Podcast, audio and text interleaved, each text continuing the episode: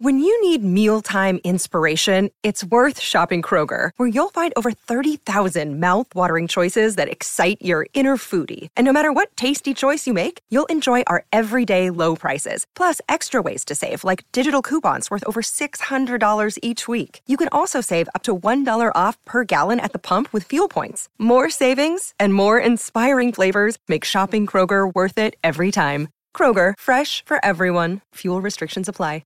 As I mentioned, we've got a uh, dual harness day today, which is uh, a bit of a rarity, and Kerry Hobbs, busy man in uh, the C D, has joined us to have a chat to us about what's going to unfold with the nine-race program they have there today. Morning to you, Hobbsy.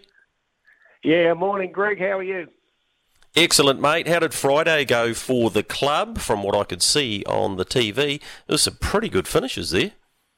There were some good finishes. The the drivers were very, very happy with the track. Um, we'd had plenty of rain, but it, it, it held up really good. Uh, the fields are held up really good for the second day. And the, as you know, Greg, these two-day meetings, form often carries over.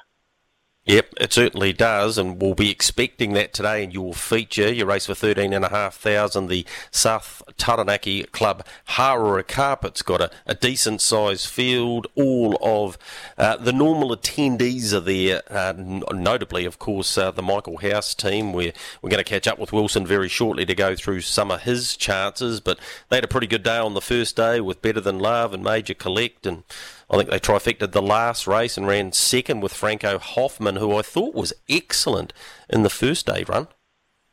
I thought so too, mate. Uh, C D Racing is uh, obviously very grateful to Michael for bringing his team here. They they bring the numbers right up. It's obviously a business model that he's got working uh, to bring some of the horses that perhaps uh, uh, have reached their mark uh, in, in Canterbury region and bringing them up here. And his team are always very competitive, and you're one hundred percent Franco Hoffman went great, but there are a lot of good runs in, in, in the Stratford Cup the first day, mate. Nelson's boy looked like he was going to win uh, till he broke. Um, I thought there's probably eight or nine of those horses that are realistic winning chances uh, if, if they get the run to suit. Kerry, is, is that not what this circuit's all about, though? Competitive racing and bringing these horses together, like with like, and, and therefore that attracts betting, and, and people like to have a play because they can find some value. Ab- absolutely, mate. Um, the, it's obvious that the South Island grass track circuit is really strong, and their turnovers are really strong. In the North Island, we're struggling a little bit that there aren't many grass opportunities, so we haven't got the depth of form that the South Island's got.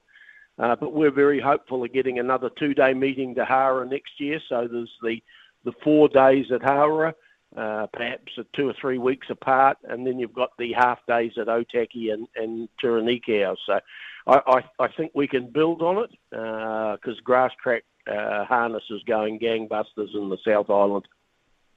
Yep, certainly is. Uh, what have you found for us? Uh, I know you're a keen uh, judge and uh, got a very good eye for it. So of the first day form, and people can go to h r n z dot co dot n z, watch all those races again, find the ones you like, and uh, head to tab dot co dot n z and check out the odds and see if you can't find some value. And if you haven't got time to do that, we've got Kerry Hobbs here to help you with that situation.